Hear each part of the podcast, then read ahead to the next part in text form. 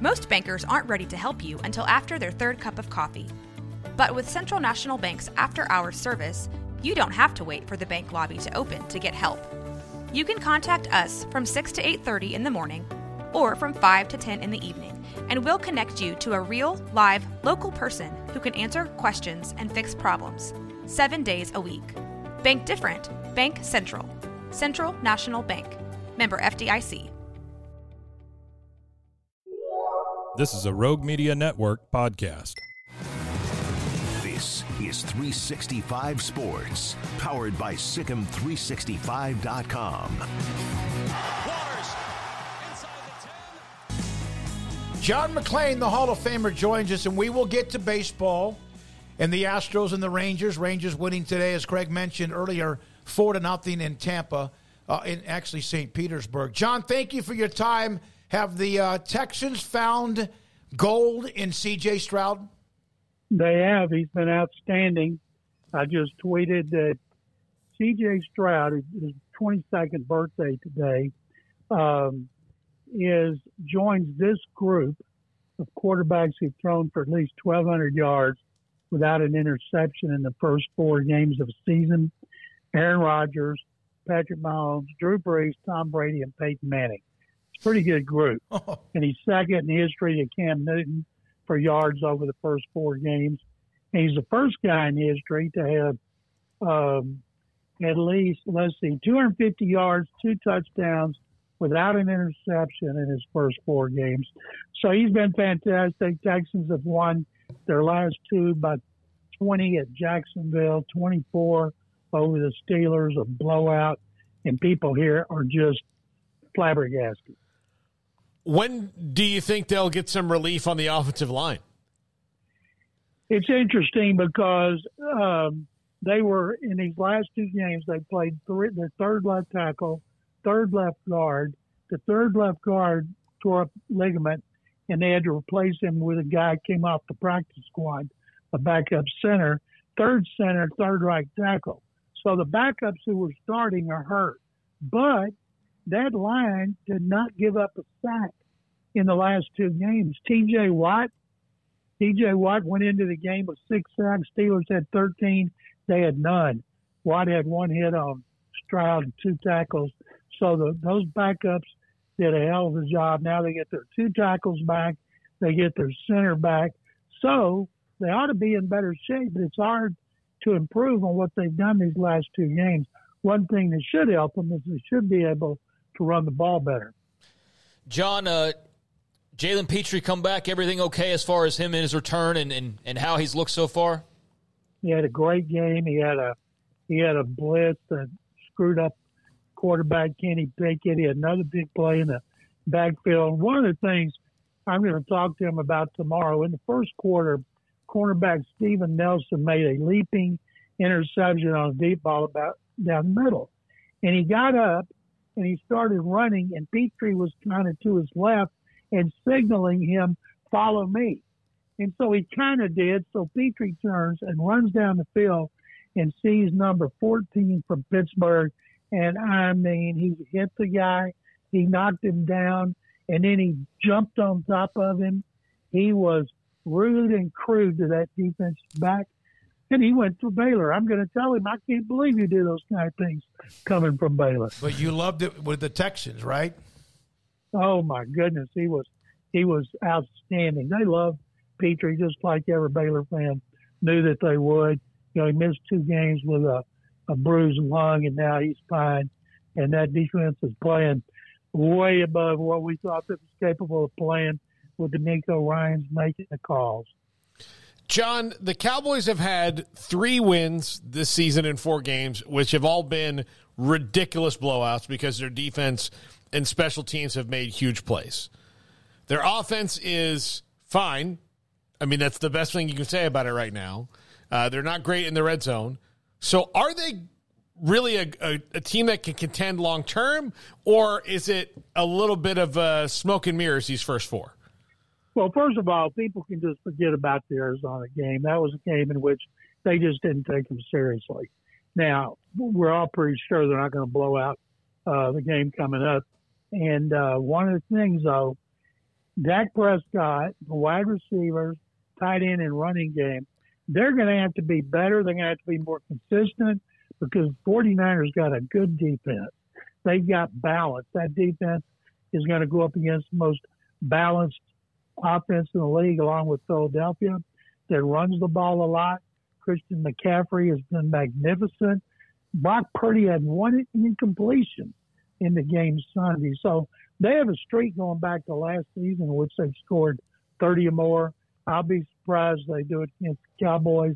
You know, you hope if you're a Cowboys fan that that pass rush can make Purdy's life miserable. What the Cowboys need to do that other teams have not been able to do is get a big lead and force Purdy to beat you.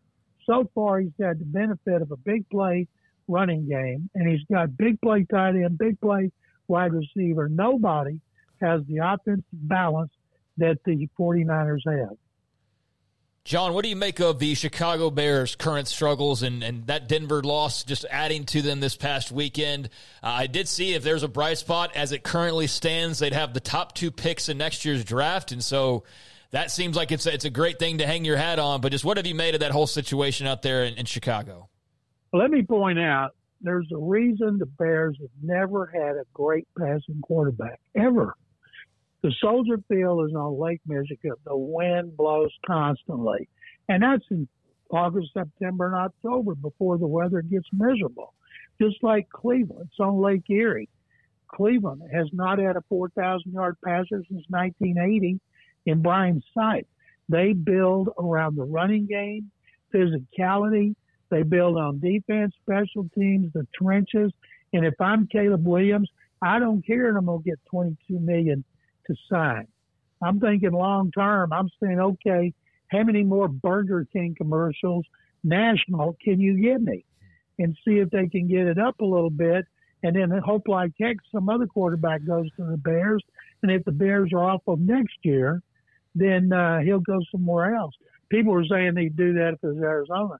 Phoenix looks a whole lot better, a place to live and play in Chicago in the winter. And uh, so I'll be real surprised if that happens. Now, Justin Fields for three quarters had a perfect rating. He had four touchdowns. He had one incompletion, I think. He was tremendous. And then the play calling was bad. The coach made a terrible decision to go for a first down instead of kick a field goal. There was a lot of coaches making a lot of bad decisions during games. And it's amazing. They've kind of gone analytical crazy. And the one thing when they, that gets me, when the, okay, analytics say, let's go for fourth and one on our twenty-four because we have a sixty-eight percent better chance to win. Well, analytics don't, don't take into account who you're playing against, whether you're playing against a great defense or a bad defense or who's hurt and who's not. You can't just go by analytics. It should be a tool, and that's it. Somebody needs to tell that to Chargers coach Brandon Staley, who's the worst there is about going for it at the wrong time. John, uh, are the Bears going to build a new stadium, though? Didn't their owners buy, like, a site? Yeah, they bought a site in the suburbs. They're going to build a stadium there. The uh, mayor is fighting it. They want them downtown. They say they'll build it. And it's like if Cleveland had built its, stadium, its new stadium on Lake Erie next to the old one, which was called Mistake by the Lake. If they built it in the suburbs, the weather, the wind wouldn't be nearly as bad. And I don't know if the Bears are thinking about that because they can, they want control of the stadium where they have final say on who comes in there. They get the benefit. Suburbs will give owners anything if they want it. So they're going to get a new stadium one way or another. And I think they're headed to the suburbs instead of Soldier Field, and that would be too bad. John, the Astros are in. They win the West on the tiebreaker. Rangers won earlier today against Tampa Bay. Um, there's a little, like, this is some bad blood if the Rangers and Astros meet, which I don't think they will because the Rangers have to go through first Tampa, no matter the one-game victory, and then Baltimore. Your thoughts about this? It's kind of a little bit of uh, back and forth between some media and the Rangers organization, vice versa. Well, Chris Young, general manager, made a fool out of himself, I thought. Now, of course, people in the Metroplex don't think that. Going after a reporter, Brian McTaggart, for an innocuous tweet he put out about the Rangers celebrated with a champagne celebration, which they did. We all saw the pictures. While the Astros toasted champagne, wore their T-shirts, and said, we got bigger fish to fry, which is winning the division. And they won eight to one on Sunday, and the Rangers lost one oh, and Young just went crazy.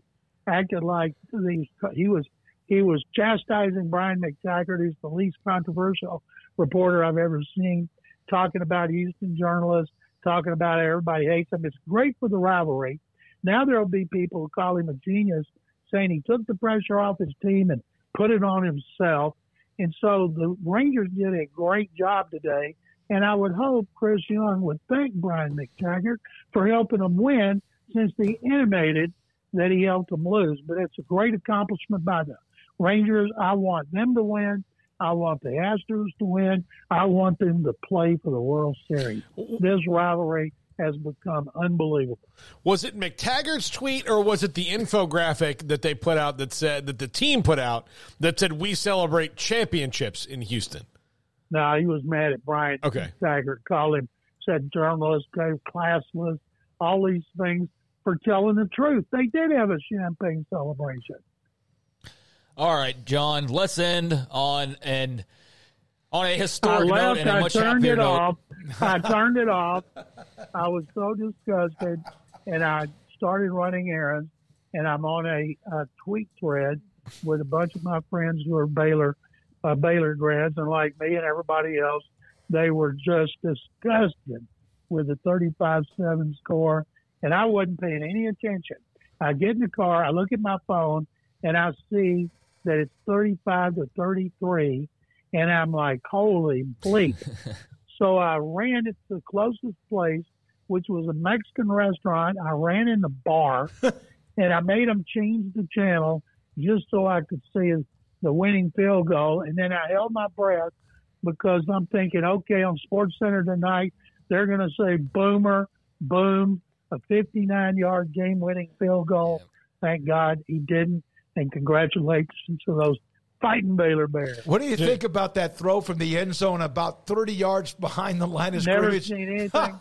like it, never. It was never. unbelievable. Uh, it, if that, that was, was an act of God. Yeah, if that was a Heisman Trophy candidate, that would have been his Heisman moment, but – man, did they need a win? I don't know what that happens again. What happens against Tech Saturday night? But it, it uh, everything tasted better. Tasted better. Uh, uh, probably drinks were better. The smelling uh, atmosphere was better. But what a game! What a huge game! I said on all my shows, Baylor missed the best comeback in franchise history. The Astros, Astros come back from the dead to win the division by winning five or six at Seattle, and then Arizona and the Texans beat the hell out of the Steelers. First time since they've beaten them since two thousand eleven. And J J. Watt got honored here. It was a great weekend if you were a sports fan in Houston. You'd think somebody who covered the Oilers and the Bills in that crazy game would never uh, – was it the Titans? Would never have uh, – No, it was the Oilers, yeah, Oilers and Bills. Oilers and there. Bills would never have turned off a, a team down by twenty-eight like you did.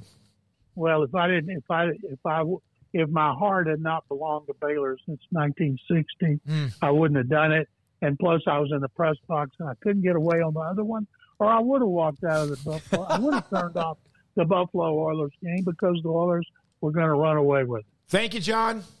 Second Bears. John McClain, Hall of Fame columnist, Tuesdays, most every Tuesday at five thirty.